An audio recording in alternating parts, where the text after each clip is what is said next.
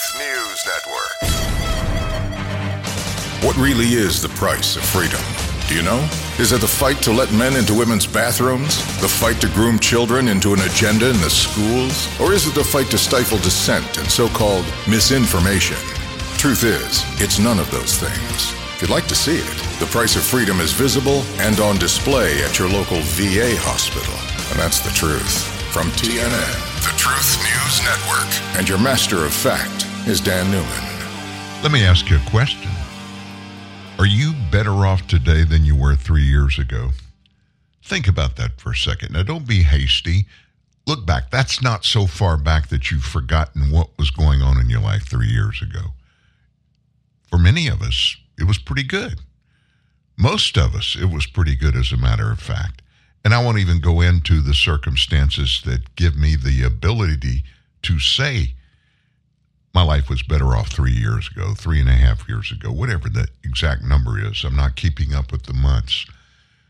Things are not really good, and things around the world are getting worse every day. There are hot spots, political, military hotspots, that are popping up, new ones every day that we just never thought would happen all at once. I wonder why.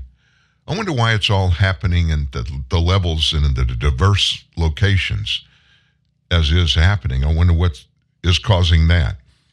I can only speculate. Now, we're going to dig into some news today. We do that every day.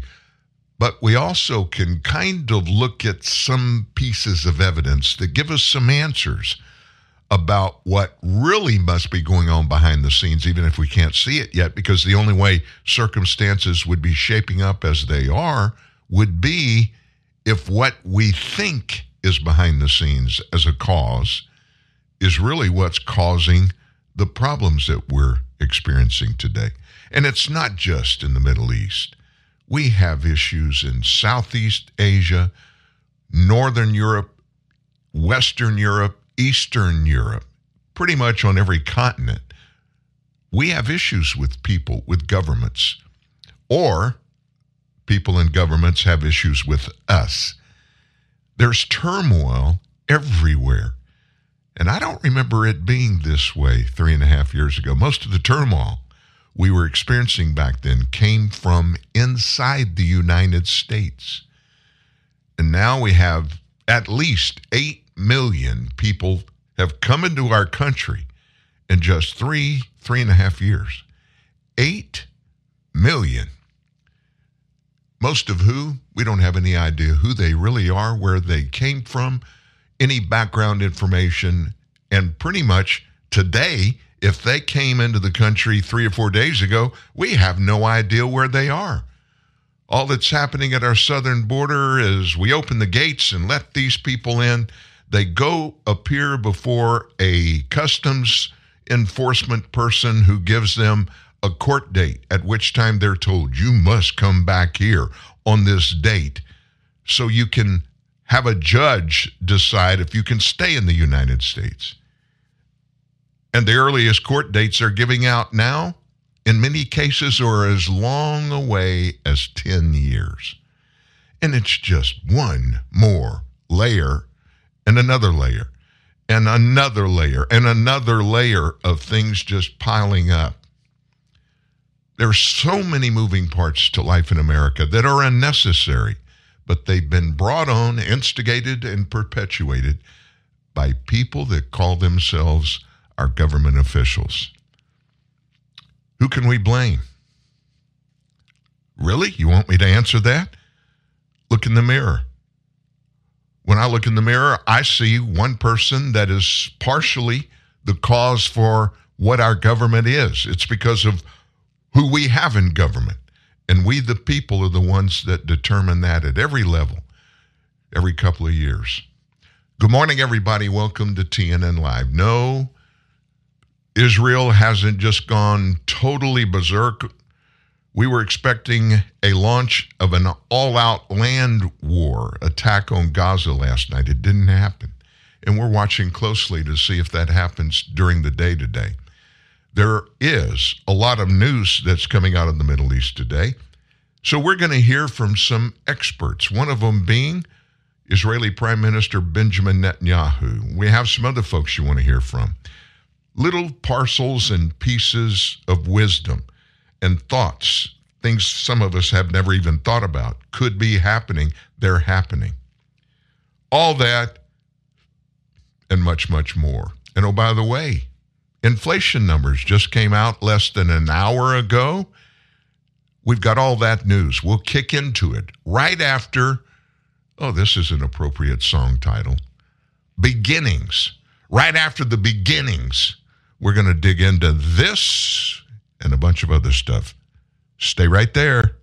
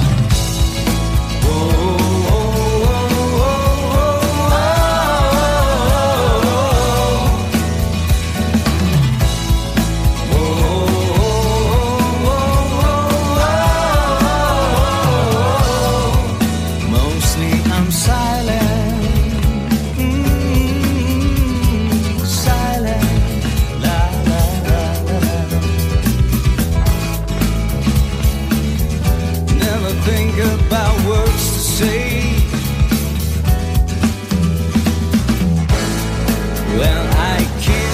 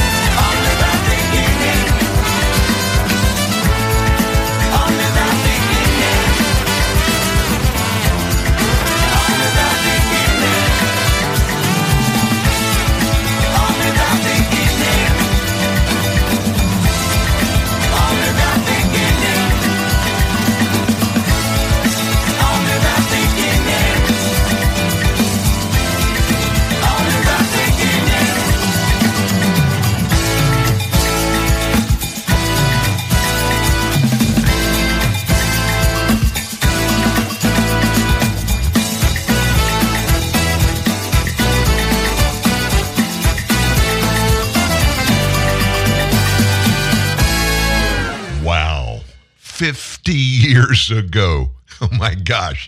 I was in college when that song came out. No, that wasn't Chicago. That was a version by Leonid and Friends. We play from that group quite often the uh, rewrites. It's really not a rewrite, it's just a re recording of the original of Chicago songs. That sure sounded like Chicago, didn't it? Well, news, news, news. We've got some economic news, not really good news. Inflation numbers came out about an hour or so ago. Guess what? Inflation remained high in September, staying well above the Fed's 2% target. That's according to the latest Bureau of Labor Statistics released this morning.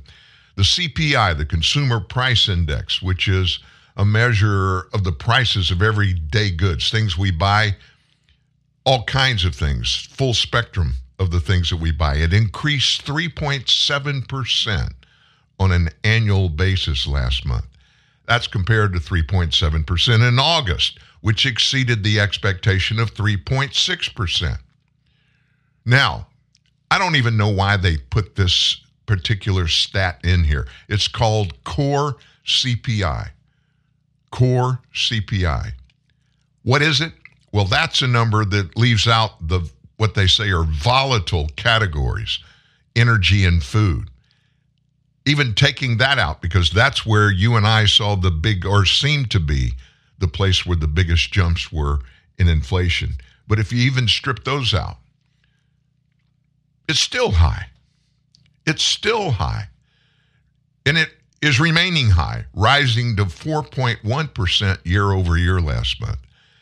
The combination of high headline inflation and low core inflation is doubly bad for average Americans because the economy seems to be slowing, but they're still paying higher prices for things like gas, one of their more and most important purchases. That's from Dr. Thomas Hogan who's a senior research faculty member at the American Institute for Economic Research, and also former chief economist for the Senate Committee on Banking, Housing, and Urban Affairs. Based on the Fed's most recent economic projections, they expect to raise interest rates one more time this year. Financial markets are currently projecting them to keep rates steady into next month, November, raise the rates again in December. Oh my gosh. But if inflation comes in higher than expected, it would make a November rate hike more likely. Shelter, now think about this shelter made up more than half of the increase in inflation for last month. It rose 7.2% year over year, while the rise in the price of gasoline, also a big contributor, rising 2.1% for just one month, 3% for the year. Despite inflation persistently remaining above 3% over the last few months, the Fed chose not to raise its federal funds rate at the last open market committee meeting in September. They kept the rate at a range of five and a quarter and five and a half percent. And they'll announce whether or not rates are going to go up again at the conclusion of their next meeting, November the 1st. The rate has been hiked. Listen to this 11 times since March of 2022. They're trying to bring down inflation that peaked at 9.1% in June of 2022. You want me to put that in a nutshell and just give you the abbreviated version? We're in a bad spot, folks. Things aren't looking good for the economy of the United States. There's only one thing i have got to have a little bit of an argument about. I paid two dollars, two dollars and seventy four cents for gasoline yesterday. Two seventy four. We were paying a good bit over three dollars just two weeks ago. I don't know what happened. Now this is North Louisiana. I don't know if it's some kind of war between the vendors, the gasoline and diesel vendors up here. I don't know why. But we haven't seen $2.74 a gallon in quite a while. We're watching it, folks. Meanwhile, I go back to the loaf of bread every time we have this conversation. Marianne fixed me a sandwich yesterday for lunch, and it looked like she had taken regular pieces of bread and chopped off about a third all the way around. You know what I mean?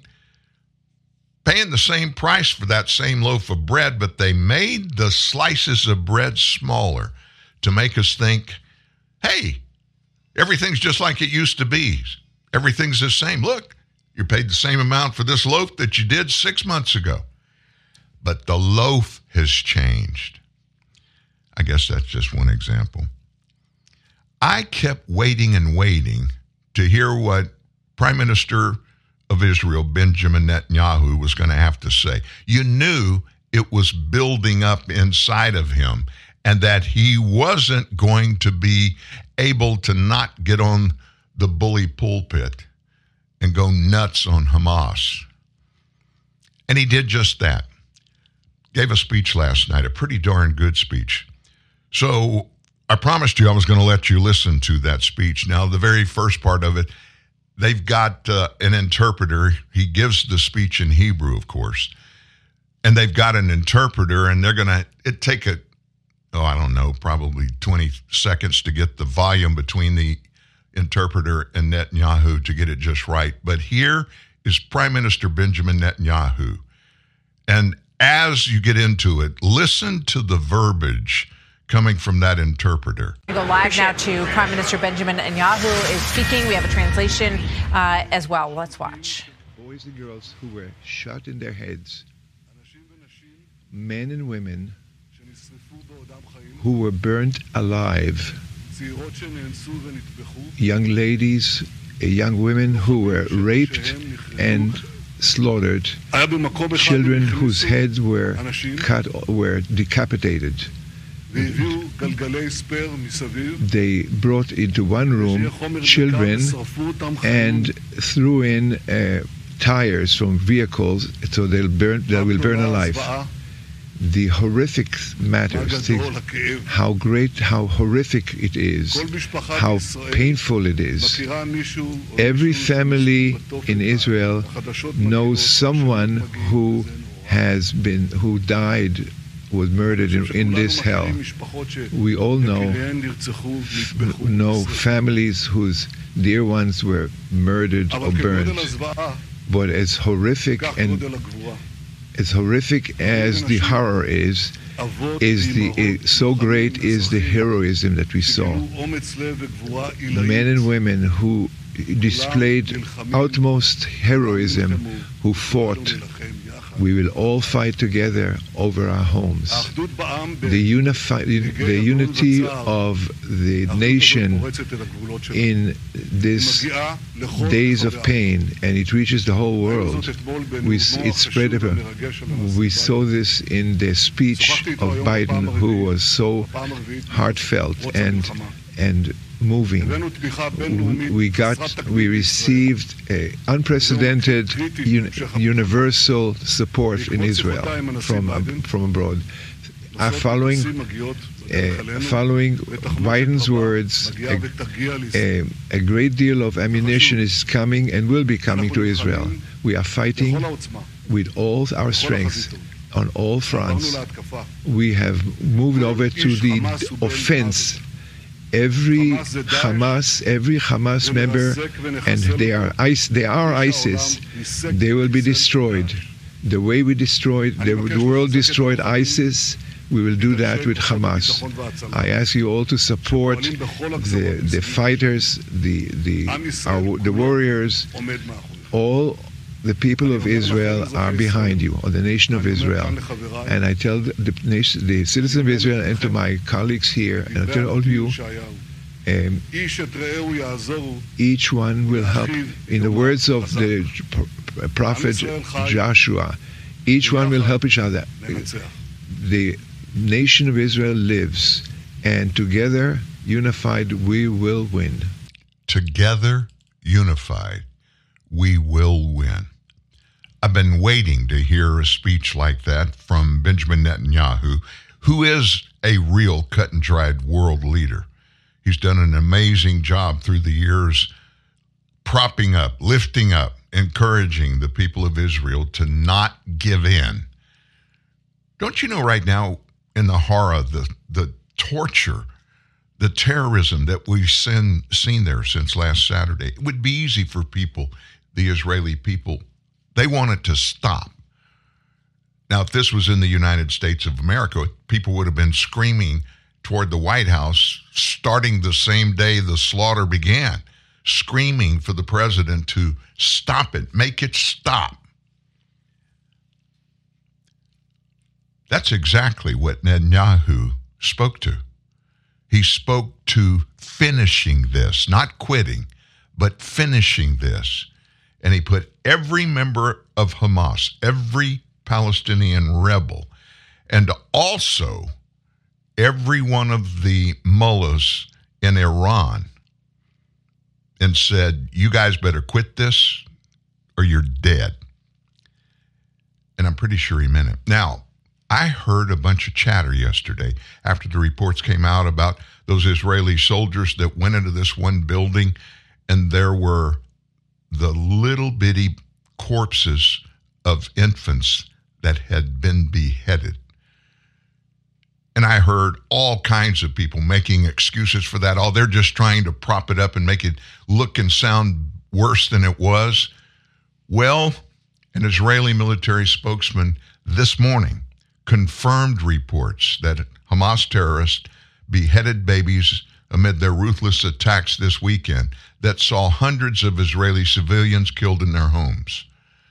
Israeli Defense Forces spokesman Jonathan Conricus said a coroner who visited the aftermath of this massacre at a kibbutz close to the Gaza Strip had seen the children's bodies and confirmed how they died. Here's what he said, the coroner. I admit it took us some time to really understand and verify that report, and it was hard to believe that even Hamas could perform such a barbaric act, he said in comments. And this was broadcast overnight by the BBC. I think we can now say with relative confidence that this is what Hamas did. There were bodies scattered everywhere, mutilated, in the immediate aftermath of these Hamas attacks, reports circulated that terrorists had raped women and children, beheaded infants, but they were later decried as, here we go, our U.S. term for anything that goes against the government narrative. Misinformation. That's what they said it was. But Prime Minister Netanyahu alleged the attackers engaged in various atrocities, including binding boys and girls and shooting them in the head, burning people alive, raping women, and beheading soldiers, even. The same spokesman told NBC News that he could not confirm how many babies had been beheaded. But he then added, What I can't confirm is there were enormous witness testimonies along with evidence found in the field that there were children that were grotesquely murdered and their body parts were removed. Then this morning, the IDF's official social media accounts published an image showing an ISIS flag, of all things, that they claimed had been left at the kibbutz of Sufa. The image was later circulated by the Jerusalem Post, though it is unclear whether Hamas fighters left the Islamist insignia at that kibbutz. It comes after Netanyahu shared an image of a bloodstained child's bed with the caption Hamas is worse than ISIS. That's who we're dealing with. I don't care who you are. You can't give people that will do this even credence. Credence just sufficient to be considered a human. You can't ascribe that to people that could do this. I saw the initial report. It was a female reporter, and she was attached to the Israeli military, and she was standing between the camera talking to the reporter that was taking the video, and behind her was a small group of about 10 or 12 Israeli soldiers. All of them were male, and several of them were weeping openly, and she was crying. They had just walked up on that scene where those babies' little bodies beheaded were laying around in the rubble. I can't imagine anybody doing it. And even more so, I can't imagine anybody that would think doing that was okay. But then, what we must understand in the West this is the part of the world, and the Muslims, the radical Muslims, it's part of life. Their purpose is to take over the world, destroy anybody that disagrees with them in any way. And they don't care how or who, they just want them gone. Remember one of the credos, the sections in Islam regarding infidels. And by the way, if you're not of the Muslim faith, you're considered by Muslims to be an infidel. Convert the infidel or kill the infidel. No other option. Convert them to Islam or kill them. Wow. And it just gets deeper and deeper. Here back at home, National Organization of Pro Hamas Student Groups. At one time, they expressed their support for our representatives in the House of Representative Ilhan Omar and Rashida Tlaib. I mean, they were in full support. It's a nationwide pro Palestinian activist organization, it has chapters in elite universities across the U.S. They once expressed support for those Democrat reps and I think things are changing a bit. This national group is the umbrella organization for a number of campus chapters of Students for Justice in Palestine behind campus rallies in support of Palestine and the terrorist atrocities committed by Hamas against Israeli civilians, like the beheading of babies. The national SJP's conference materials for its November 2019 national conference it appeared to express support for Omar and Tlaib because of their support for the anti Israel boycott, divestment, and sanctions. That's BDS. You hear about BDS all the time. Support for the Palestinian cause is increasing within mainstream politics.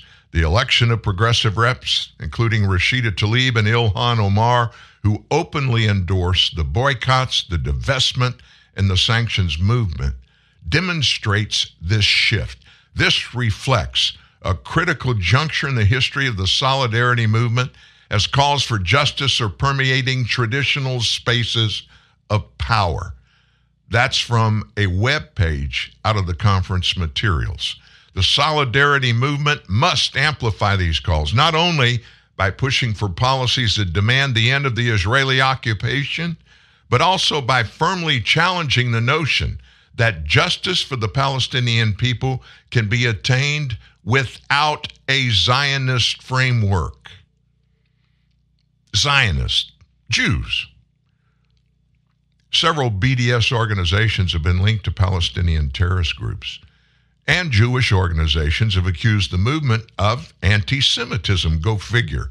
The BDS website accuses Israel of what they call settler colonialism and apartheid for its treatment of Palestinians. The National SJP posted a call to action on Sunday, urging its campus chapters to mobilize for a day of resistance on October 12th. October 12th, that would be today, to support the liberation of Palestine. The National SJP website states it has more than 200 student chapters on campuses across the U.S. Today, we witness a historic win for the Palestinian resistance. Across land, air, and sea our people have broken down the artificial barriers of the Zionist entity, taking with it the facade of an impenetrable settler colony and reminding each of us that total return and liberation to Palestine is near. And oh, by the way, just as a simple aside, um, whatever happened to the nation of Palestine? Where was it? There never has been a nation called Palestine.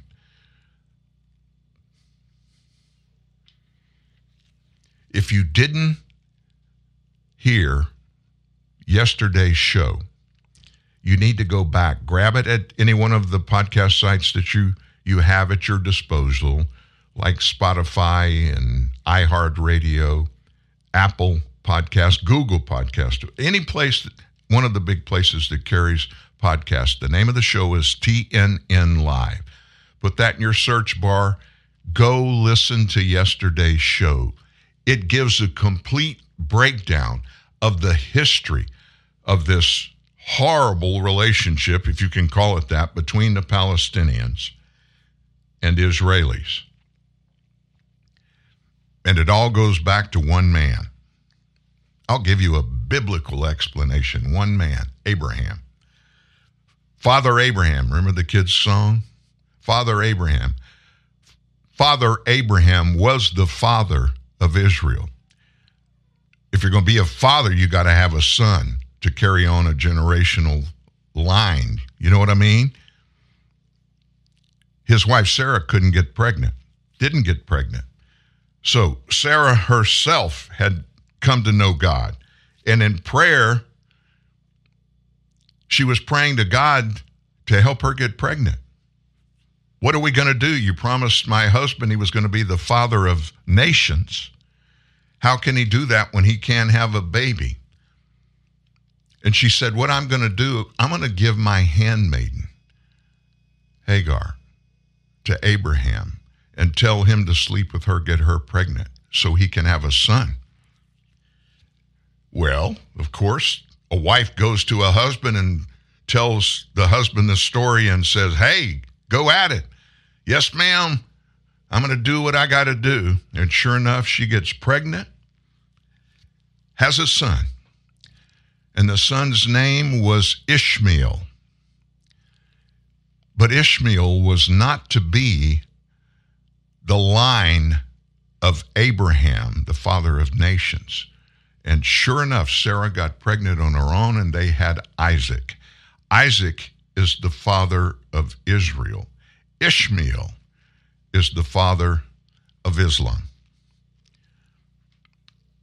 And there is a world of history that bears that out and tells the story. You need to find it. Go listen to that segment in the show yesterday. It's not me talking, it's somebody that is a historian that knows what happened, how it happened, and who was involved. Let's move on. And by the way, thank you for being here today.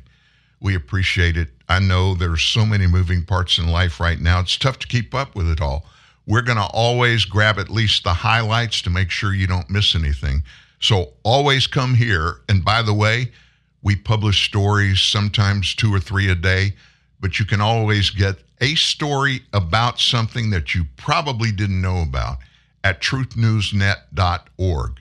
Today, we published part one of a series that debunks climate emergency. And it's not us debunking anything. 1,609 scientists. Scientists. You know, those people that know science. 1,609 of them. And after this story was published, dozens more joined in and signed an agreement saying this there is no climate emergency. Part one published today, part two, two will be published tomorrow. Check them both out. Now, Israeli's president, now Benjamin Netanyahu is the prime minister. Israeli's president Herzog, he came out yesterday blasting CNN of all people for accusing Israel of war crime. Herzog, whose role is pretty much just ceremonial and diplomatic, is a former left wing politician who had advocated for peace and negotiations with the Palestinians. But he, like much of the rest of Israel, strongly supports overwhelming response to any type of Palestinian terrorism. In a news conference with the foreign press, Herzog described some of the atrocities committed by Hamas and said that Israel would respond to Palestinian terror with an iron fist while adhering to the laws of war. Herzog answered a question from the United Kingdom's television network about avoiding hardship to ordinary Gazans by rejecting the idea they were unaware of Hamas's terrorist operations. It's absolutely not true. There is short memory in the world. He noted Israel left Gaza unilaterally back in 2005. They, t- they gave it over to the Palestinians. And that instead of building the Hong Kong of the Middle East, which is what they claimed they were going to do, Palestinians had allowed Hamas to build a machine of evil. Herzog said he was disappointed by the same old rhetoric. We are operating militarily according to the rules of international law, period, unequivocally. But we are at war. We are at war. We are defending our homes. We are protecting our homes. That's the truth. And when a nation protects its home, it fights, and we will fight until we break their backbone. Now, here comes CNN. this reporter, I've never heard of her. Becky Anderson is her name. She asked the Israeli president. The collective punishment of a civilian population amounts to a war crime under international law. The U.S. has warned Israel to uphold laws at war. So, President Herzog, he just jumped right in, interrupted her. Now we're starting with the rhetoric about war crimes. Really? Truly? With all due respect, I do believe that this comes totally out of context. Then a journalist from Channel 4 in the UK later followed up by accusing Herzog of holding the people of Gaza responsible for not removing Hamas, and therefore, by implication, that makes them legitimate targets. Herzog said, I didn't say that. But with all due respect, if you have a missile in your GD kitchen and you want to shoot it at me, am I allowed to defend myself? Of course I am. And he wasn't through after some back and forth with the journalist, he said, We have to fight. What do you want us to do? We are fighting terror. Humanity has to decide are we accommodating terror or are we fighting terror? We are fighting terror. I agree. There are many, many innocent Palestinians, but unfortunately, in their homes, there are missiles pointed at us, at my children, at the entire nation of Israel. This is the tragedy of terror. And there is no mercy to terror or for those who promote it. I don't know how more logically he could have responded to that journalist. He just basically said the facts. Now, put the shoes on your feet. You're over there living. You're constantly looking over your shoulders for rockets or missiles coming from somewhere else. You're watching your kids go to school every day and you have no idea, no real assurance they're going to come back that day. Not because of anything you or your government is doing, but because terrorists are out there and they're hell bent to destroy everybody that is an infidel. And if you're not a Muslim, a radical Muslim, Hamas, every member of it, Iran, every one of the leaders there, Hezbollah, they all think you should be dead if you don't formally and loudly support Islam and terrorists. That's just a simple fact. You can't reconcile it. Don't try to figure it out. What we need to do is find the best way, the one that has the least price that comes with it for innocent people, and just stop this terrorism from happening. And I'm like Herzog, President Herzog, whatever it takes just like Larry the Cable Guy said. Get her done. Get cracking and feel unbeatable with new omelet bites from Dunkin'. Bacon and cheddar or egg white and veggie. Made with cage free eggs and packed with protein. Take on the day with new omelet bites from Dunkin'. America runs on Dunkin'. 35 years after the original movie, Fox is bringing you back to where it all began. Nobody puts baby in the corner. This is the real Dirty Dance. Eight celebrities compete to become the real Baby and Johnny. Where are my Johnny is. Some will rise.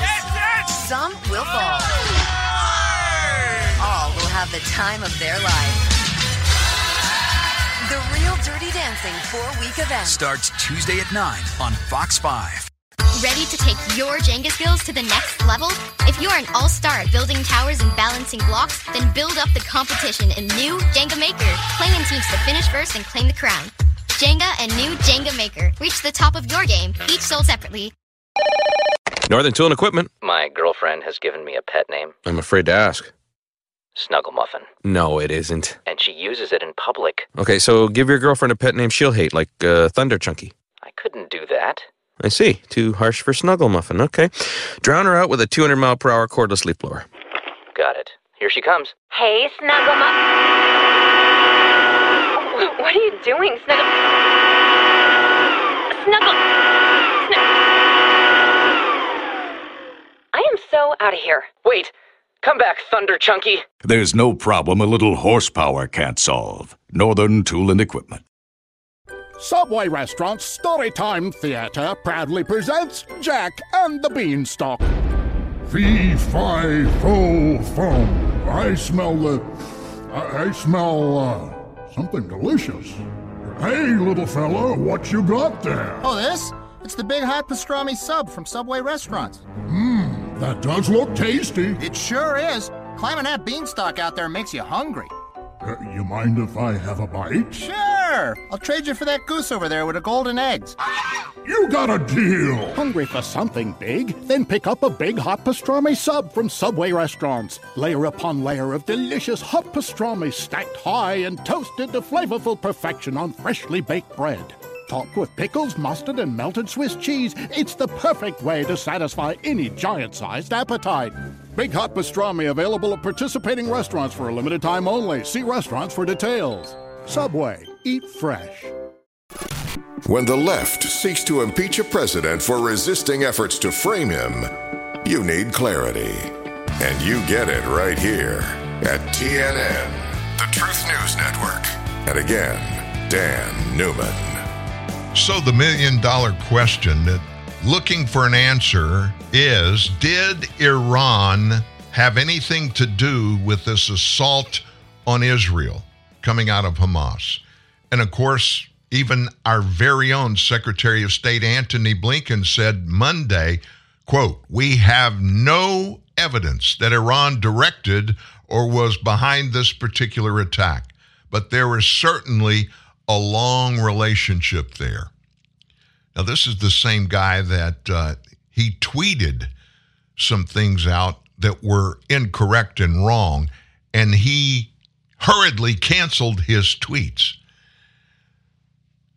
This seems to be a practice to the leadership in the Biden administration on every controversial issue. They're always stepping out of line. And of course, whoever is drawing the line, they're not finding out who's saying what in many cases until after they say it. And then they're taking their loops of rope and throwing it out and grabbing the person that's saying it, saying, You delete that. You can't say that. So you heard what Blinken said. Well, guess what? One Iranian official had to say. He said Iranian security officials helped plan Hamas's Saturday surprise attack on Israel and gave the green light for the assault at a meeting in Beirut, not recently, last Monday, a week ago. That's according to several senior members of Hamas and Hezbollah. Hezbollah is another Iran backed militant group. Officers of one of the most ruthless federal national police forces on the planet, Iran's Islamic Revolutionary Guard. Officers of that organization worked with Hamas since August to come up with the Air, Land, and Sea Incursions Plan the most significant breach of Israel's border since 1973. Details of the operation were refined during a couple of other meetings in Beirut, attended by the Revolutionary Guard and representatives of four Iran backed militant groups, including Hamas, which holds power in Gaza, Hezbollah, a Shiite, Shiite militant group and political faction up in Lebanon, just above Israel. U.S. officials said we hadn't seen anything wrong. Well, now they've changed their tune. A European official and an advisor to the Syrian government, however, gave the same account of Iran's involvement in the lead up to the attack as the senior Hamas and Hezbollah members. Asked about the meetings, Mahmoud Mirdawi, a senior Hamas official, said the group planned the attacks on its own. This is a Palestinian and Hamas decision. A spokesman for Iran's mission to the United Nations says the Islamic, Islamic Republic stood in support of Gaza's actions, but they didn't direct them. I see nothing. I see nothing, Sergeant Schultz. Yeah, right. They're taking victory laps on a world stage right now for what they've done. Death to the infidel. Death to America, the big Satan. Death to Israel, the little Satan. That's what they call our two countries. Now, any direct Iranian goal Uh, in their involvement would take Tehran's long running conflict with Israel out of the shadows, raising the risk of broader conflict across the Middle East. Senior Israeli security officials have pledged to strike at Iran's leadership if Tehran is found responsible for killing a single Israeli. The Revolutionary Guard's broader plan they want to create a multi front threat that can strangle Israel from all four sides. Hezbollah and the Popular Front for the Liberation of Palestine in the north, and Palestinian Islamic Jihad, and Hamas in Gaza and the West Bank. Wow. What a crew, according to the senior Hamas and Hezbollah members and an Iranian official. All of these organizations are involved in this latest assault on Israel. At least 700 Israelis, now it's over a thousand. Saturday's assault has punctured the country's aura of invincibility and left Israelis questioning how their vaunted security forces could even let this happen. We're going to be looking for the answers to those questions for weeks and maybe even months to come. But I promise you, Netanyahu and company, Herzog, the president, they put two divided entities, the one under the prime minister and the one under the president. They came together yesterday in agreement, a united front. They're taking on anybody and everybody that had anything to do with this terrorist activity or comes in line to support any of those who took part in it. They're going to be considered to be bitter enemies. And Netanyahu said this every Hamas, every member of Hamas is a dead man. I don't think anybody can question where he is in his thinking at this time. Can you? So I guess you heard about what here in the good old US of A and those very lefty universities, what groups of student activists did. They came together and they sent a letter. And the letter was talking about their support for the Palestinian rebels. Well, guess what? All those people that are in those very prestigious universities, most of up on the East Coast, those kids, and they're not all kids, but they're soon going to be adults, they're going to look for jobs out there. And now it looks like those who signed that letter are going to be exposed. And it's not looking too promising for those kids. I say kids, they're not kids, but they're stupid young people putting their names on something as ridiculous as supporting a terrorist organization that would behead infants and tie kindergarten and elementary school kids in a circle, pour gas on them, and burn them to death. Listen to this. Welcome back. Ivy League students who have blamed Israel for the horrific Hamas terror attacks may be having a tough time getting a job in the real world. Billionaire hedge fund manager Bill Ackman is calling on Harvard to release the names of the students who signed onto a letter that said Israel is entirely responsible for the bloodshed. Ackman writing in this tweet that he has been asked by a number of CEOs if the university would reveal their identities to ensure that they won't hire them. Looks like there's already been some consequences. The president of NYU's Student Bar Association sent a message to the school that said Israel bears full responsibility for the terror attacks, while the New York Post reports that she has lost a cushy job offer at the law firm that was set to hire her. Well, Greg, what about that? Well, I mean, the campus is ground zero for this mind virus of identity politics. It really is a trade school for vicarious terrorists who can indulge in the splendors of the West with their iPhones and every and Wi-Fi as they egg on its own destruction. I mean, we're seeing young people argue against the existence of the very country they live in. It's, and this is not about limiting free speech. It's about private entities deciding not to employ the ghouls who support beheading babies. I mean, put, let me put it this way, in a more direct way. Do Jewish parents or any parents have a right to know about the posting of a pro Hamas student that they might consider as a babysitter? Would you want that person around your family? Of course not. You have every right to not hire somebody because of their beliefs. Mm-hmm. I'm so sad that I said permission to use a metaphor and not analogy. no, that's all right. Because that's Jessica. That's been It's going to keep you up tonight. I just had to say that to clear the record. Um, Jessica, what about this? It's the CEOs are stepping up. Um, you've got the Jonathan Neman of the CEO of uh, Sweetgreen Mm-hmm. answering the call, tweeting out that uh, he'd like to know the names. I'm never going to hire those people. Yeah, I actually know him from college. Um, he went to Georgetown, and I spent a lot of time there. My college boyfriend was there, and they were friends.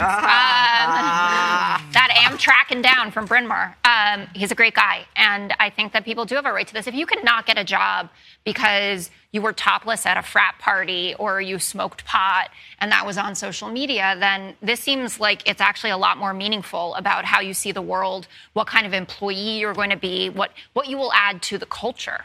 I do think it's funny about this woman who was um, the head of the NYU Student Bar Association that she was going off to a big law firm. She wasn't going to be Yes. a public defender or something like that. She was going to a cushy job and get on the corporate law track and make millions of dollars, which seems quite the opposite of these kind of views to espouse. Um, yesterday, I mentioned this. I think there's a tremendous education chasm that happens um, about a lot of issues. You know, civics here in the U.S. We talk about it all the time, but people clearly don't understand the origins of this conflict or what it actually means, and their teachers aren't doing a good job explaining it to them, which is a shame. Some professors are speaking out, like Larry Summers and Jason Furman at Harvard as well, released a whole statement of his own saying, I usually don't get involved in this, but I cannot be silent about it. Judge? I think the interesting part of this is you have these uh, students coming out of these prestigious hoi polloi institutions who now will find themselves unemployable. You know, that they will be responsible for what they've said. They will be held accountable. And that's why, you know, the names of the CEOs should also uh, be identified in terms of the ones who've indicated that they, you know, kind of buy into this, you know, we're not going to, we're not going to reward this kind of behavior. But, you know, you have to look at it in a couple of ways. You know, there's such a thing as free speech.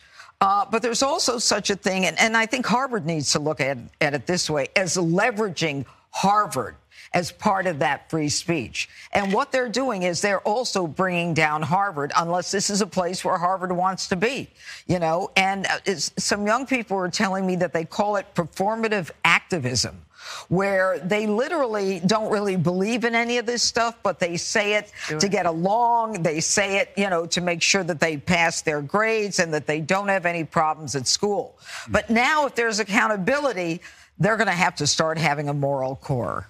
Dana? Uh, well, I would say a couple things. One, I want the I mean, Ackman wants the names of all of them from Harvard because he does want to hire them. I want their names because I never want to pay a single taxpayer dollar towards their student loan. I'm just absolutely not going to do that for any of them. The other thing is there are some university presidents that are doing some great work. So Ben Sasse, the former senator of Nebraska, is now at the University of Florida. His statement that he put out today is one like if you're thinking of where to send your kids to school, this might be a really good school to do. It's very clear. He says he will ex- uh, respect free expression, but he is also going to protect the Jewish students at the school. I guess they are anticipating some big protests at some of these schools coming up. So if you want to just moral clarity from a university president, former Senator Ben Sasse at the University of Florida provided it. I have never understood these student activists that go off to college. Most of them, they stray away from their core ideals from when they were in high school. Now, many young people of all ages, you know, they, they get political thought processes whirling around in their head. They'll go this way left or they'll go this way right. Many of them do that. But most of them don't get actually activated in the political world until they get to college. And not every person goes to a college where it is like number one, a big deal. I mean, in the South, you don't see a bunch of it. I wonder why that is. I think I know why, but I would be speculating if I said my thoughts on it. Nevertheless, it happens a lot. Now, about the employers or potential employers out there, let me give you personal history. I owned a company for 30 plus years that I founded and created, and it grew in size, and we had large group of employees, different, all came from, or most of them came from not really rich families, middle class, even some underclass, I'm talking about underclass economically, families. But they had one common cause among all of them. They wanted a good paying job that had good benefits, and that all came in a good work environment, which we had. Now, years ago, years ago, we turned HR over to a full time employee. So I didn't get directly involved very much. But what I demanded from my HR people, I demanded that when you interview somebody, ask them for their social media passwords, specifically Facebook, Twitter, and Google. Why would I want us to have that? So that we could take a look at what those people had been saying in their rearview mirror. And you know why that is? I'll quote a scripture. Out of the abundance of the heart, the mouth speaks. In other words, typically, every human being, however you feel about anything, you're going to say something about it. And when you say something about it, it's going to come straight from your heart, how you really feel about that particular issue. You would probably be surprised, maybe you wouldn't be, at how many people would not turn over access to their social media pages. And of course, we never hired anybody that wouldn't do that because that obviously meant they have something to hide that they don't want a future employer to know about. But I guarantee you, it saved us a whole bunch of heartburn. We didn't really ever have any uprisings about anything. Good work atmosphere, good pay, better than normal pay for people at that level. And we didn't require college education to go to work in our company. What we required is somebody that was committed, that was pleasant, and that wanted to work, but first wanted to learn about the work. And most of that education came on the job work, and it was effective. Company still is. It's not mine anymore. I handed it over to a son in law about four years ago. About the time that TNN Live came into existence. Wow. You know the name Khamenei. Khamenei. He's the Iranian leader.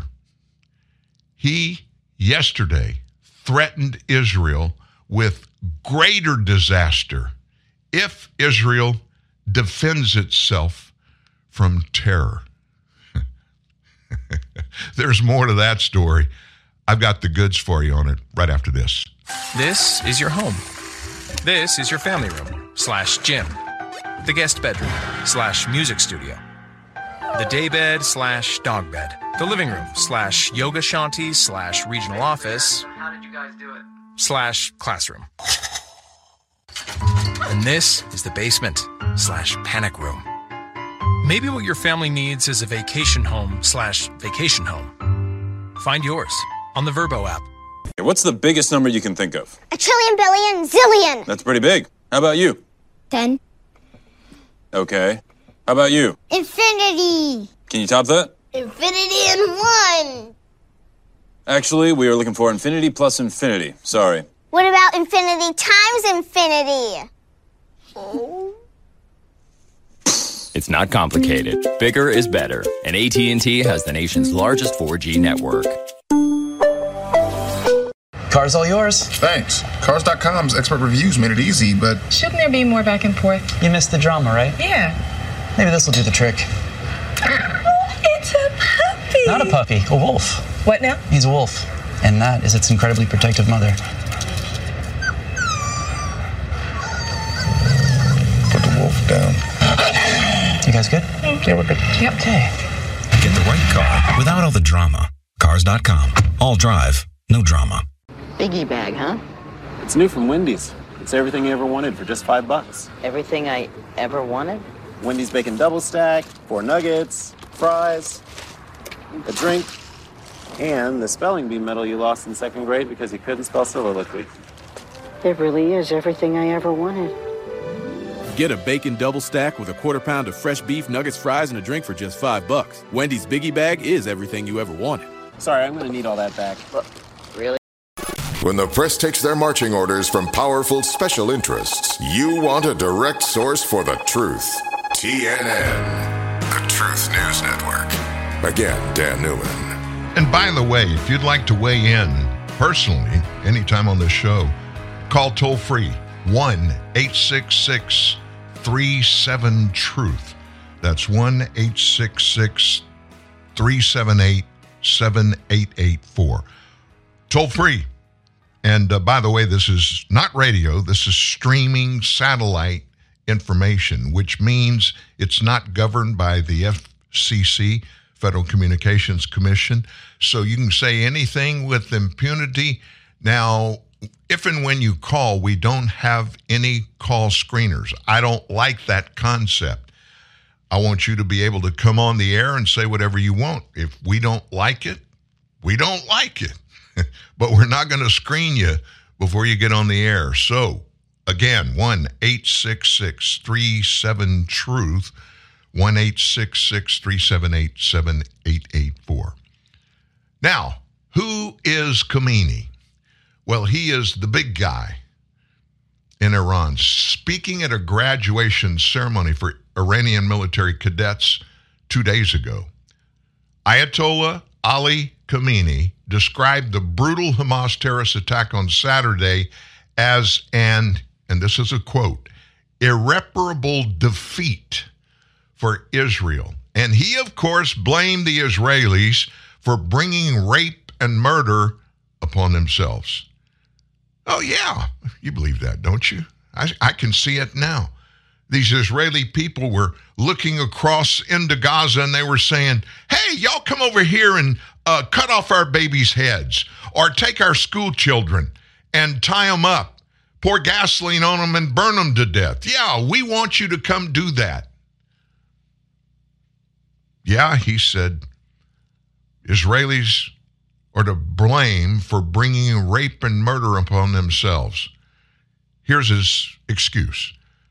Quote, the cause of this destructive storm was the continuous brutality and ferocity of the fake usurper regime against the Palestinian nation, Khomeini said.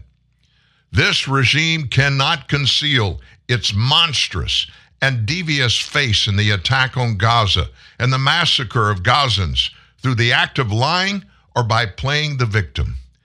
By speaking nonsense, he said, it cannot attribute the bravery of the Palestinian youth and their intelligent plans to non Palestinians, he said, attempting to portray the cowardly Hamas murder of innocent women and children as some sort of bold military action conducted by Palestinian youth.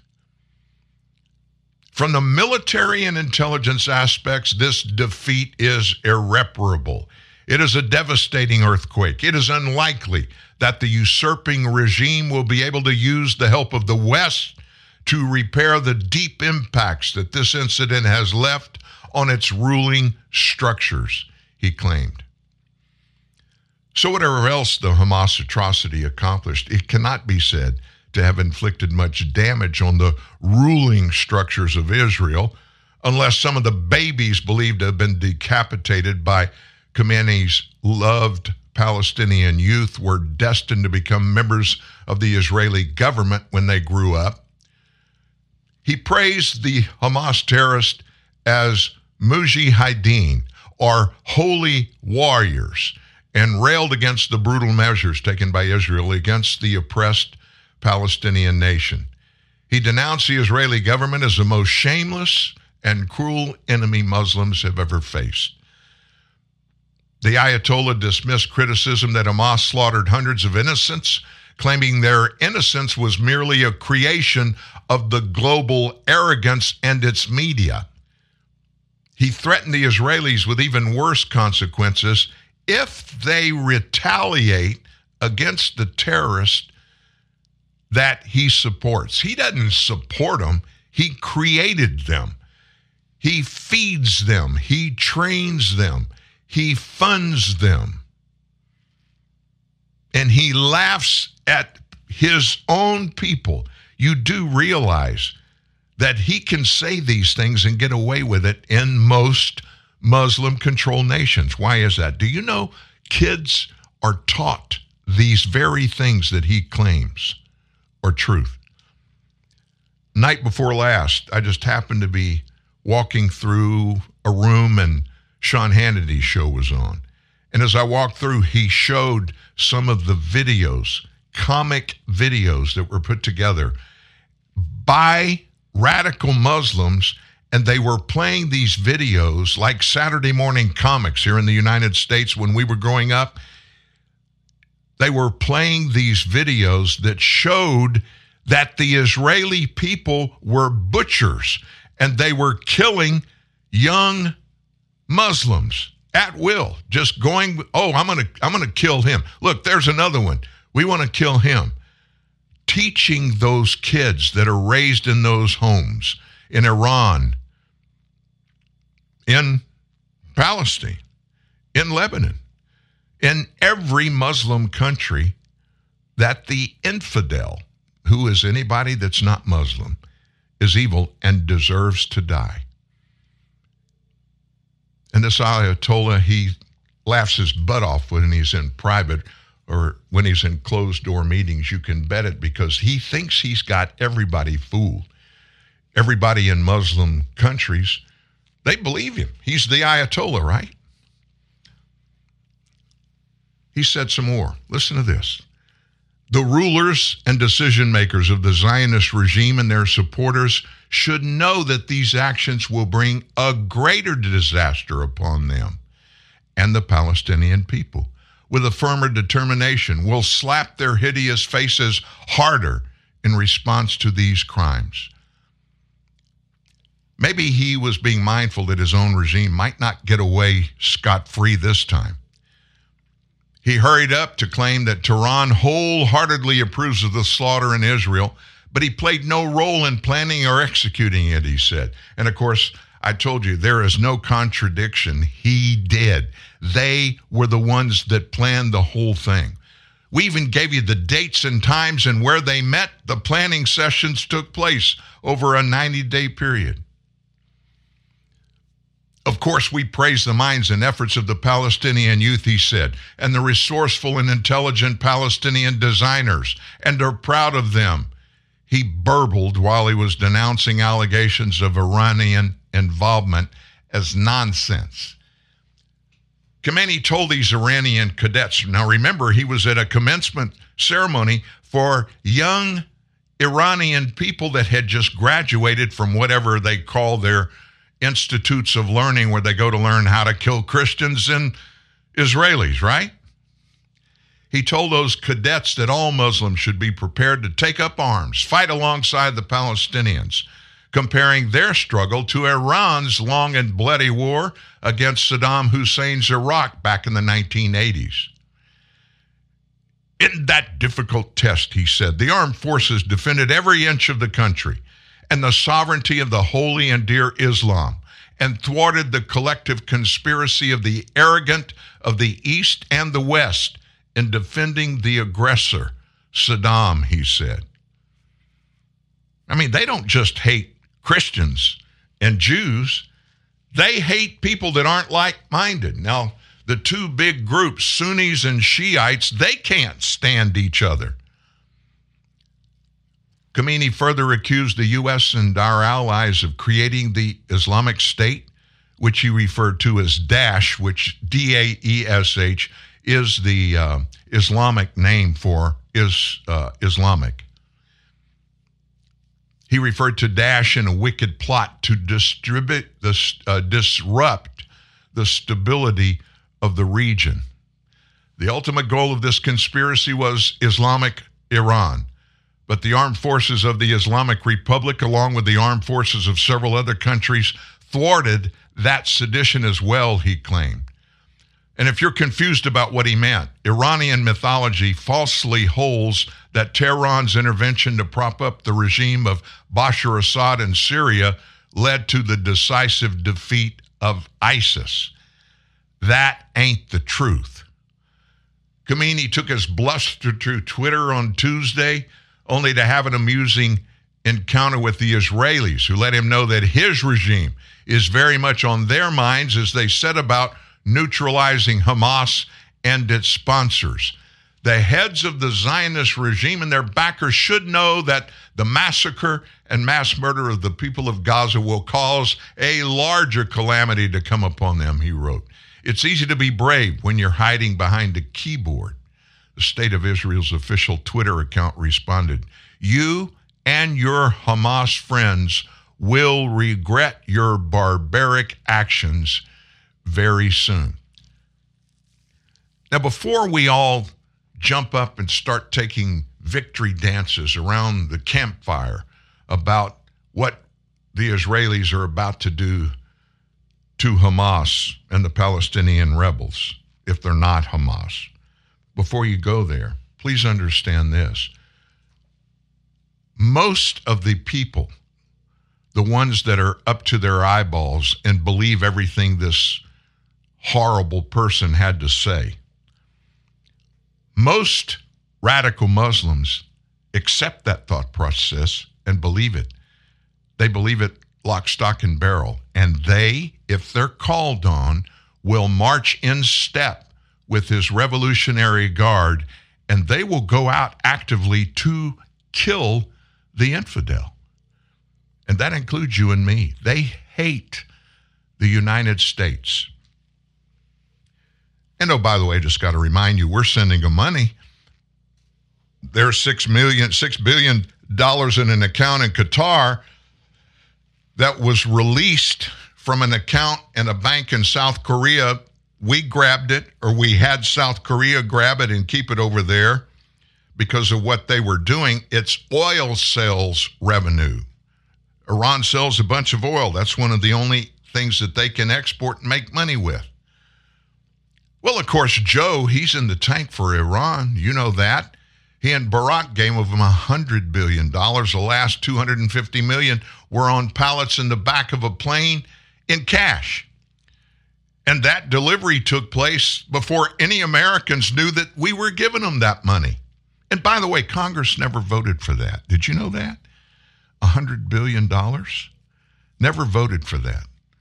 Obama did that on his own unconstitutionally, never was charged, never had to pay for what he did outside of the law. There's no retribution for breaking the law if you happen to be a leftist.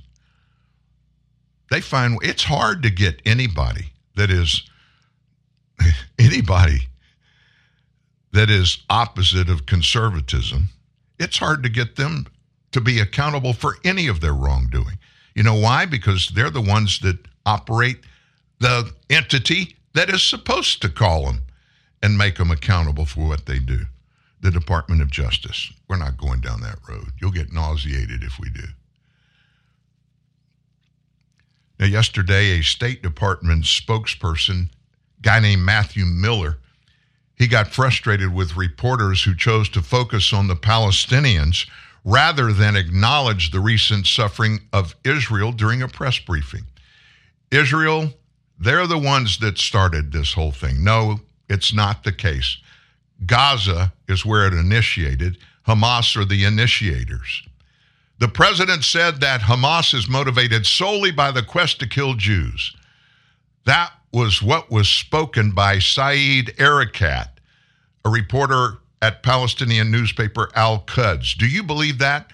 Hamas's sole motivation is to go out and kill Jews.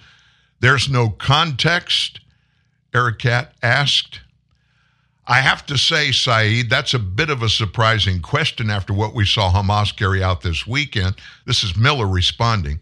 When we saw Hamas go in and deliberately target Israeli citizens, not just soldiers in the Israeli Defense Force, but women, children, we all saw the images across our TV screens of Hamas behaving in the most inhumane ways possible. And then another reporter, Max Blumenthal at the Gray Zone News, challenged Miller about the potential fallout that Palestinian civilians could suffer during Israel's counterstrike eff- efforts in the Gaza, given the strong language of Israeli leadership. Miller responded that Israel will abide by international law and the U.S. may not agree with all statements made by Israeli leadership, but once again noted his surprise that he was continuing to be forced to answer questions that seem to disregard Israel's right to defend itself in the face of a brutal terrorist organization. Let me remind all of you our own Secretary of State, Antony Blinken, that tweet I told you he put out and he got popped for it when it went out. Secretary of State said this We urge Israel not to respond. That was after the carnage and the barbarism that happened in Israel over the weekend. Put that in the context of you being an American, you living in the United States of America. Do you think we would never respond if the same kind of thing happened? But yet, that reveals some of the thought processes that are underway in this administration. You know, the administration that's led a paltry 8 million illegals, most of whom, 90 plus percent of who we have no idea who they are. Oh, they give us a name. They may have some kind of identification on them when they come across the border. Most of them don't. And when I say 90% we don't know who they are, I bet you it's 99%. How many terrorists number among those 8 million? How many terrorist groups have been assembled by many of those people that number among those 8 million? You can ask this president that. He'll tell you. No idea. We do know that we stopped 150 terrorists that were on terrorist watch list when they came over. How many didn't come over and get caught while they were making the trek into the United States? How many other terrorists got in?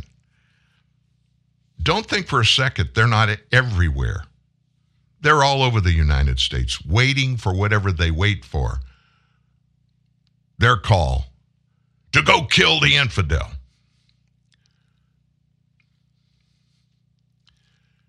I don't think we'll ever forget the scenes, the close up stuff. I don't know about you. I did not want to look at the heart. You could go online the last, well, actually, since Saturday.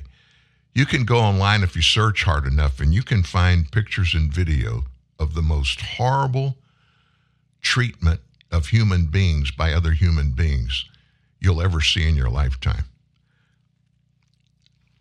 Yesterday, when the re- maybe it was yesterday, maybe it was the day before, my wife Marianne, she she started crying and walked out of the room when they just started talking about just then finding those infants that had been slaughtered, not just beheaded, slaughtered.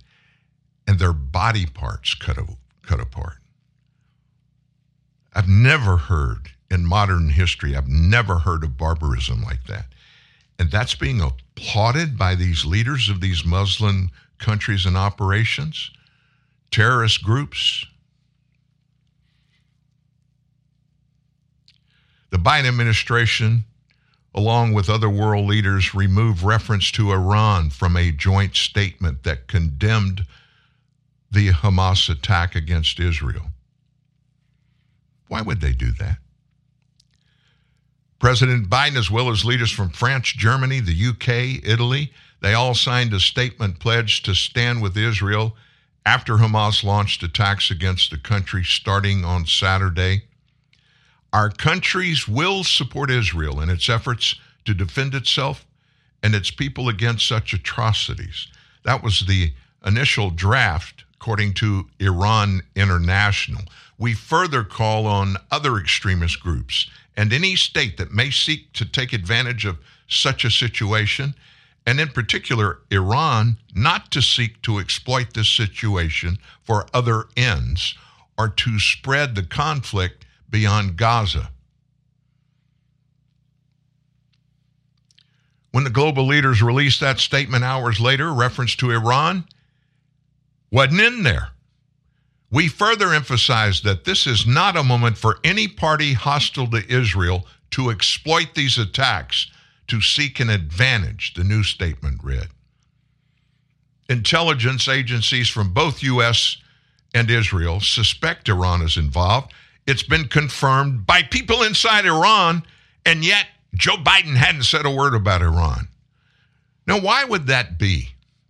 Why would any credible leader of any nation, oh, I don't know, just not any nation, but the most powerful nation on the planet, why would that leader shy away from calling out the country that we know without question was not just part of and not just involved, but was and always will be in the driver's seat of creating terrorism opportunities for its people and fellow splinter terrorist operations like Hamas, Hezbollah, and the Revolutionary Guard in Iran. They're the ones that are doing it all, and we're afraid to even call them out for what we have confirmed they're doing? Meanwhile, back here in the United States, even though our president is feckless, gutless, he will not call out Khomeini in Iran. He won't do it. He backtracked. Our Secretary of State backtracked on what he said. This is not leadership, folks. This is not leadership. You want to see leadership right now? Watch what Benjamin Netanyahu does and what he says. And he, by the way, has joined forces with his number one political rival in Israel, President Herzog. They purposely put out the word hey, we're having differences. Everybody knows that in the political sphere, but this is not about politics. This is about assault and barbarism by other people that hate Israel. We are going to be one in this quest to bring all those that are part of this thing, hold them accountable. Meanwhile, back here, we have our very own Palestinian in the Senate, Rashida Tlaib from Michigan. Until yesterday, she had a Palestinian flag outside of her office at the U.S. Capitol. How could this be allowed? You would think that her fellow members in the House of Representatives would so shame her and ask her again and again, which, by the way, I'm sure you saw the video of that Fox reporter following Rashida Tlaib down two different hallways in the Capitol as she was headed to get on an elevator to get up to her office, kept asking Tlaib, How do you feel? What do you have to say about those babies in Hamas being beheaded? Asking her over and over again. Tlaib wouldn't even look at the reporter, wouldn't even look at the camera. Her people stood behind her as they walked. She never responded. One congressman that I'd never heard of, honestly, I didn't even know his name. Here's what he did yesterday on the floor of the House. Jack Bergman here. I just introduced a resolution to censure Congresswoman Rashida Tlaib of Michigan. I don't take this action lightly, but her longstanding history of anti Semitic and racist rhetoric towards Israel cannot go unchecked. While we don't all have to see eye to eye on every issue, I'd hope we can all agree that the terrorists raping women, murdering festival goers, and decapitating babies is a crime against all of humanity, and we must be able to call out that kind of unbridled evil in our world. Unfortunately, Congresswoman Tlaib chose a different path and justified the terrorist actions based on so-called Israeli occupation. We must never forget that Israel was founded as a safe haven for Jews after the scourge of anti-Semitism in Europe led to extermination of more than 6 million Jews. Hamas, Hezbollah, and other terrorist organizations operating within Gaza and the West Bank share one goal to eliminate the state of Israel. I will always stand with Israel, and I will never waver in supporting its right to self defense. So, you just heard a Republican member of the House of Representatives that introduced a resolution to censor Rashida Tlaib. Probably nothing's going to come to it. It's probably going to be symbolic, if uh, if not anything else. But that's not the only thing out there that needs to be addressed. This is still going on. Members of the far left squad, Tlaib is one of those members, they're getting a free pass from the Democrat Party leadership in Congress over what the Biden administration described Tuesday as a disgraceful response to the atrocities committed against Israel by Hamas. Disgraceful? That's all it was, was disgraceful? I can think of a lot better adjectives to put in front of that. Fox News Digital asked House Minority Leader Hakeem Jeffries of New York and Senate Majority Leader Chuck Schumer of New York to go on the record with their views, talking about the comments made by Representative Ilhan Omar, Democrat of Minnesota. She is from Somalia. She is an American citizen, but she's Muslim. Representative Rashida Tlaib, who you know about, she's from Michigan. Alexandria Ocasio Cortez of New York, and Representative Cori Bush, Democrat from Missouri, in the wake of these brutal attacks. Nobody, none of them, would offer a direct response. Jeffries' office didn't respond to Fox at all. Schumer's office pointed to a statement he released over the weekend that condemned a pro Hamas demonstration in Times Square. Fox pressed Schumer's office to respond directly to the statements by the squad, but didn't get an answer. No answer at all. No response at all. In their statements after the outbreak of this war between Israel and Hamas over the weekend, Tlaib and Bush, they ignited more outrage when they called for U.S. assistance to Israel to end. I grieve the Palestinian and Israeli lives lost yesterday, today, and every day. That was in a statement released by Tlaib. As long as our country provides billions in unconditional funding to support the apartheid government, this heartbreaking cycle of violence will continue. Cori Bush from Missouri. Bush's statement said, quote, as part of achieving a just and lasting peace, we got to do our part to stop this violence and trauma. And you know how we're going to do it? By ending U.S. government support for Israeli military occupation and apartheid. Occupation and apartheid. Do you have any idea what apartheid is? You hear it all the time. I'm just curious. This just popped into my head. A P A R T H E I D. Let me give you a definition. Now let's see. You want which one do we want? I'm just going to grab the first one that comes up and read you what this source says apartheid is separateness. It was a system of institutionalist racial segregation that existed in South Africa and Southwest Africa, now Nam- Namibia, from 1948 to the early 1990s. Apartheid was characterized by an authoritarian political culture based on B A A S S K A P. I can't even can't even say it. Which ensured the South Africa was dominated politically, socially, and economically through minoritarianism by the nation's dominant minority white population.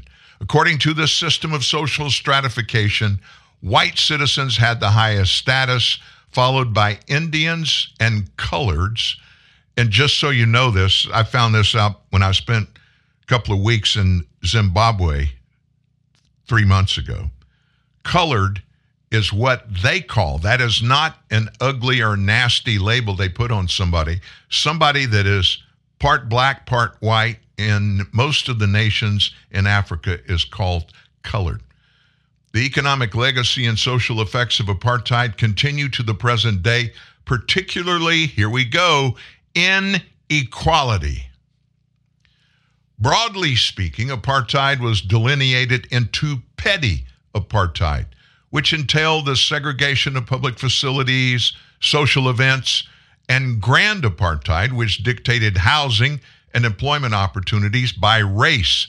The first apartheid law was the Prohibition of Mixed Marriages Act, 1949, followed closely by the Immorality Amendment Act of 1950.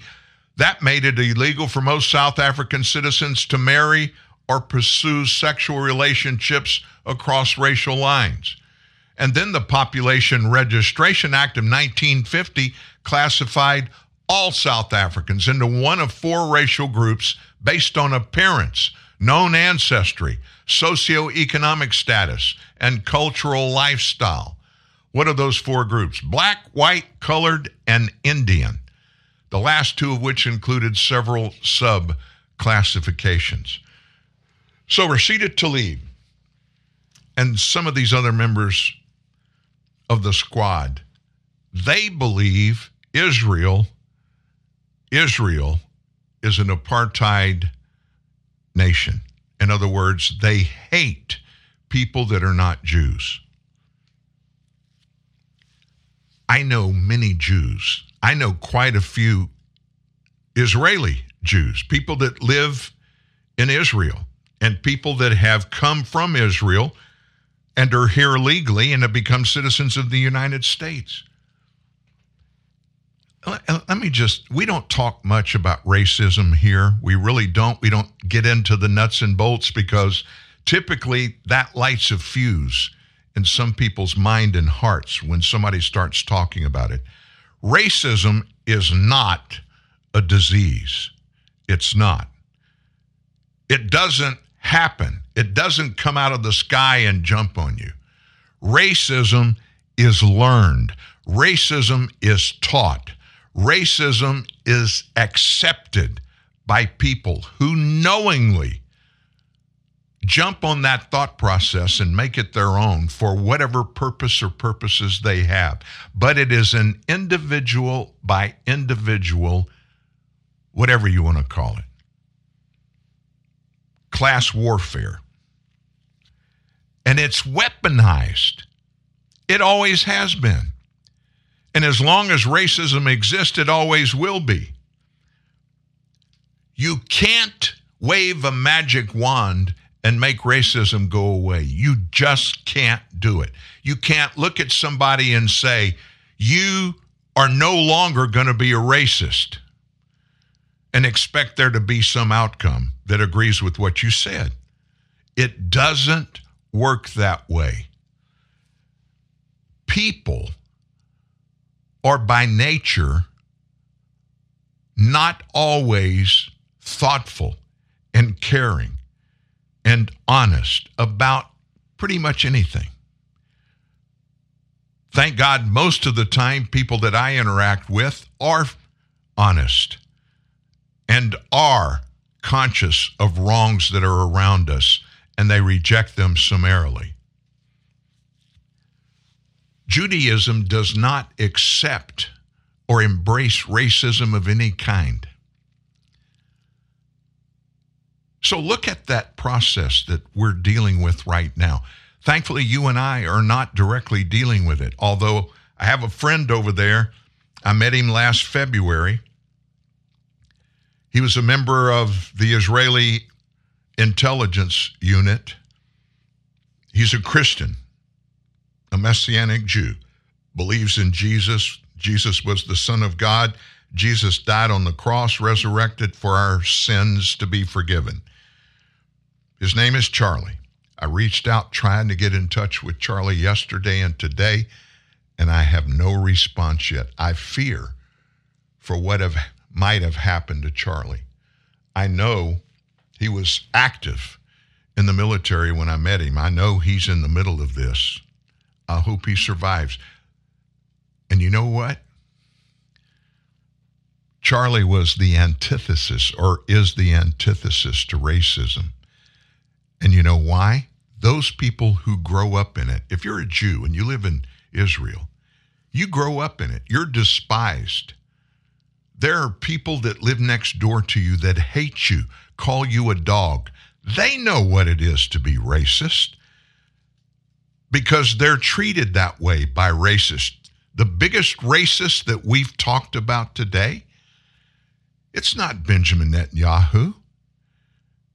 It's Khomeini, the mullah, the Ayatollah from Iran. They hate Israel just because of their background, because of their blood. Not one Israeli, not one Jew can change that. So, in other words, you're not worth breathing the same air as the Iranian people are. You can't fix that. That's a state of mind and of the heart that only can be corrected on an individual basis. Now, if you're over here and you struggle with racism, you know where you can get your answer? Go to the cross, get on your knees and pray and ask God to take that out of your heart, to show you how to reject it summarily. There's no provision in the Word of God. I can't find it that allows racism or looking at people's skin color, religious perspective, nation of origin. You can't look at anybody and rule them either worthy or unworthy of anything just because of those things, those attributes that they were biologically born with and part of. Racism, it's not one of those things. You're not born with that. You choose to accept it and make it yours.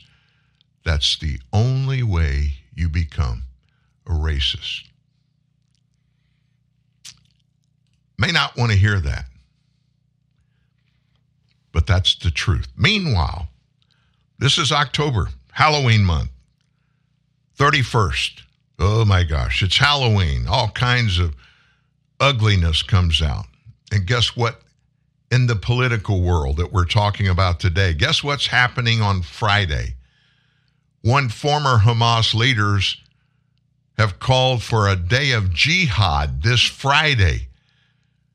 Friday the 13th. Uh-huh. Tells Muslims to take to the streets in protest against Israel. Khalid Meshal led Hamas from 2004 to 2017. Now lives in Qatar he declared last Friday that this Friday was going to be a worldwide day of jihad, and he urged Muslims to rise up.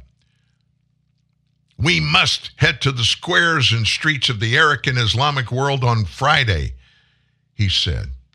Meshal, who is based in Qatar, said a government and peoples of Jordan, Syria, Lebanon, and Egypt have a bigger duty to support the Palestinians tribes of Jordan, sons of Jordan, brothers and sisters of Jordan.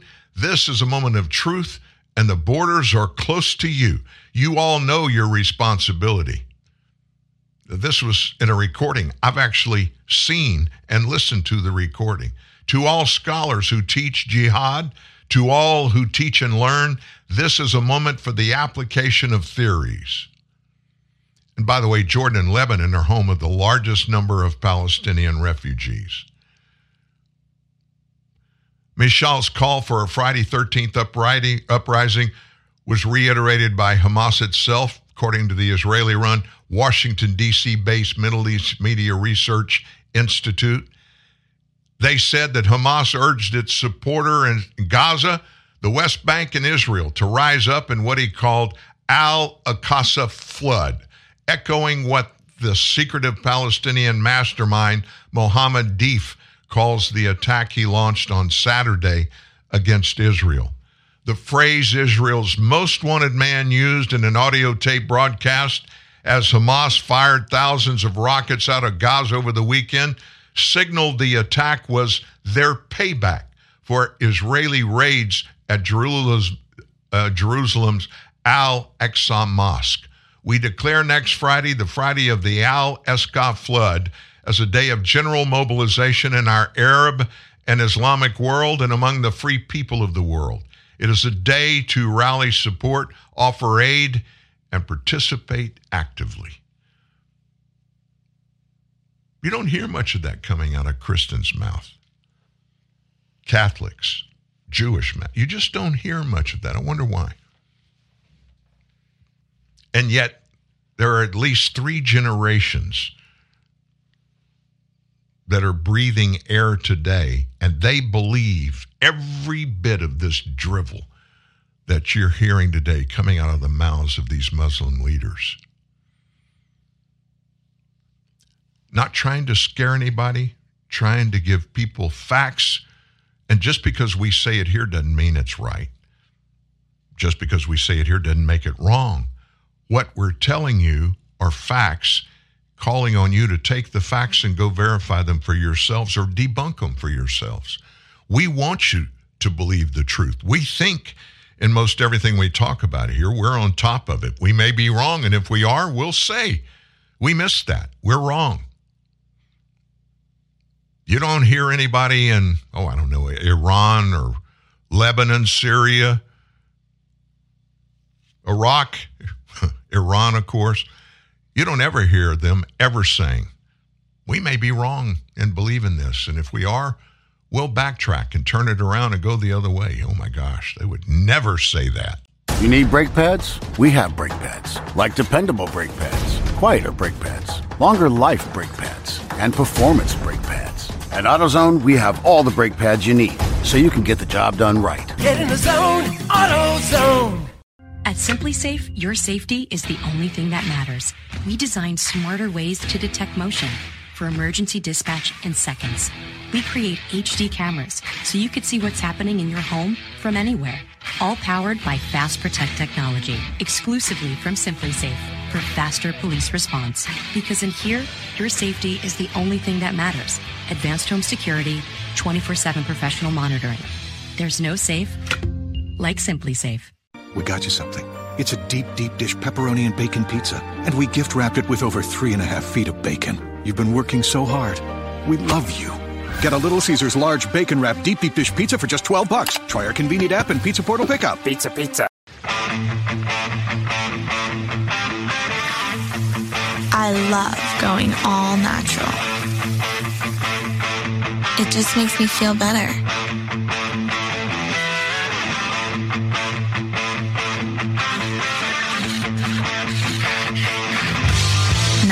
Between me and my 100% all natural, juicy, grass fed beef. Introducing the All Natural Burger, the first ever in fast food. With no antibiotics, no added hormones, and no steroids. Only at Carl's Jr. Hi, it's Jamie, Progressive's Employee of the Month, two months in a row. Leave a message at the. Hi, Jamie. It's me, Jamie. I just had a new idea for our song about the Name Your Price tool. So when it's like, tell us what you want to pay, hey, hey, hey, and the trombone goes, blah, blah, blah, and you say, we'll help you find coverage options to fit your budget. Then we just all do finger snaps while a choir goes, savings coming at ya, savings coming at ya. Yes? No? Maybe? Anyway, see your practice tonight. I got new lyrics for the rap break. Progressive Casualty Insurance Company and affiliates. Price and coverage match limited by state law.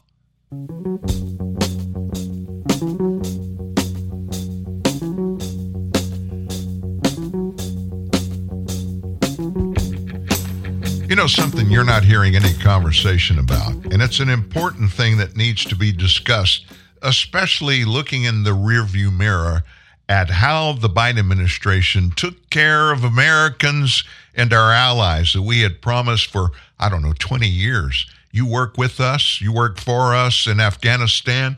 If and when we decide to leave, we're going to take you and your family members with us. We will never leave. Our military will never leave Afghanistan without you going with us or already having been sent to the U.S. Remember those promises? they didn't last long. We still have hundreds of American people and our friends that gave their lives when they committed to work with the United States military and intelligence community in Afghanistan. Their lives in Afghanistan, their lives as Muslims was over. What did Joe Biden do? He and his crew, they just took off and left them there. It's taken a bunch of private Americans to find ways to get a bunch of people out of Afghanistan years after we left, and many are still over there hiding for their lives. White House National Security spokesman John Kirby was asked point blank yesterday why the U.S. hasn't evacuated Americans from Israel when other countries have already been flying their citizens out of Israel to safety. Multiple airlines canceled flights to and from Israel on Monday. That's just two days after Hamas launched those attacks. Joe Biden advised Americans in Israel to book flights out of the country hours after the airlines had already announced their cancellation.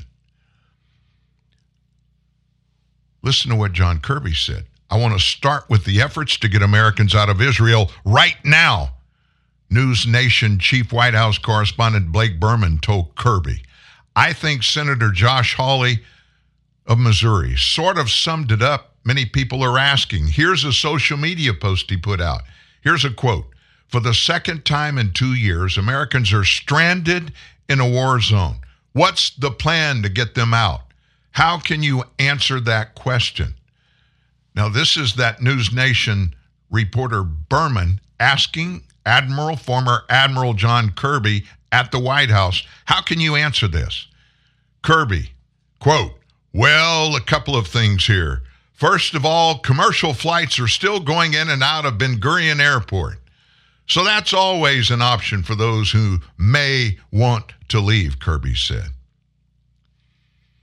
Well, Burman, he pressed Kirby. He noted that several other countries, including, you know, these mass big countries that have unlimited resources, like Fiji and Hungary, they've already evacuated all of their citizens from Israel. How was it that we are seemingly behind several countries on this front? Burman asked the Admiral. I think I would take issue with you that we're behind anybody here. We have been exploring options and continue to do that. Now, listen closely. I'm going to ask a question and I'm going to give you the answer. How many Americans have the Biden administration gotten out of Israel? Are you guessing a number? It's not hard. Zero. Zero. Just like in Kabul. Listen to what I'm going to tell you. This is fact. We verified that as we were pulling out of Kabul when that horror show played out and those 12 brave Americans were blown up by our own dis- explosives that Biden had just left in Bagram Air Base. They got it, created a vest for a suicide bomber who wore it to the Abbey Gate and blew up 12 of our brave men and women in uniform. We have a history with that. They hadn't done anything then, made no plans to get Americans that had been there. Many of them had been there working with and for our military for 20 years. they left them there. And as I said before, unless it was for these brave private people putting these plans together, often with their own money, and getting these people out, many of them having to travel in the dark of night going across mountains. It's not an easy thing getting in and out of Afghanistan when the Taliban controls everything. One would think one of the first things we would do as a government is make sure this time we had a plan in place to get our people, Americans, out of there. We were told, we had somebody on this show live that told us they called the U.S. Embassy in Kabul to figure out what to do. Could they come to the embassy? What should they do? And the phone line was dead. There was nobody there to answer the phone. They were all gone.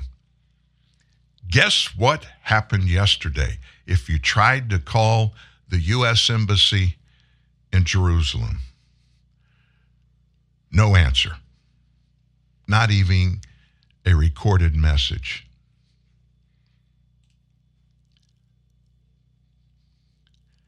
Republican Representative Corey Mills of Florida blasted Biden while Mills was on the ground in Israel, saying U.S. citizens looking to leave the country are getting nowhere with Antony Blinken, Secretary of State, State Department. Hamas attacked these locations last Saturday. They killed over a thousand people. It's now up to 3,000. 24 Americans. Multiple airlines canceled flights to and from Israel following the commencement of military operations against Hamas. It's about 2:30 in the morning here, but bottom line is that we were getting a ton of requests from Americans who were stranded who had tried to reach out to the State Department and were getting nowhere. Had flights canceled, no more hotel rooms available, and were really kind of on their own. That's Representative Mills. And I just kind of made the decision, you know, that I needed to step up and do something. We talk about the difference between statesmen and politicians. One acts and one talks. This isn't my first time doing this because my team and I conducted the first successful overland rescue out of Afghanistan that rescued a mother and three children, he said. Biden told Americans in Israel to take commercial flights. and he told them to do that after the flights had been canceled. Biden also got criticism for hosting that barbecue for White House staff last Sunday. Remember, that was 24 hours plus after this shellacking had started to take place with a slaughter of hundreds in Gaza and Israel. While the Biden administration claimed Iran had not spent any of those $6 billion worth of dollars that were being held in that South Korea bank and then moved to the bank in Qatar, exports said that allowing those funds to be used for humanitarian aid freed up the use of other funds to promote terrorism. I put all this 100% on the Biden administration. Biden released 6 billion. It's still a fungible and very easily movable income that they have. Iran's oil revenue has gone up to 30 billion dollars. And you know, back when Trump was in office, it was half that. We're literally funding the terrorism that's hitting our allies, endangering Americans, Mills added. Of course, you call the State Department, you don't get anybody to return a call. They won't even talk about it. They have no plans, they have none. The President of the United States is the one that always in our history, when something like this happens, steps up, makes a definitive decision, and goes public with what's going to happen, how it's going to happen, and what and who people should contact that are caught in this situation. And we guarantee that we, the people, our government, get them out of Dodge safely. I've got another story here I don't have time to give you the details. Let me just give you the quick skinny. One leader in Hamas was asked on one of the Muslim TV, I don't know if it's station or network or whatever it was, what was asked about why it's such a big deal for Hamas to take all of these people captive. We know, we, we don't know how many. I don't know how many. Maybe the Biden administration does know or doesn't know. I would lean towards saying they don't know, don't have a clue of how many Americans they have captured in this onslaught that began last Saturday morning. One leader of Hamas was on this network last night, our time, and he was bragging about having hostages, American hostages. And the reporter, whoever it was, asked this leader, "What's what's the what's the end result of holding these people hostage?" You know what he said? Americans they pay for hostage releases. This is about money. This is about support for the people of Palestine. Thanks for listening in today, folks. Thank you for being here every day. Back tomorrow morning at 9 a.m. We'll see you then.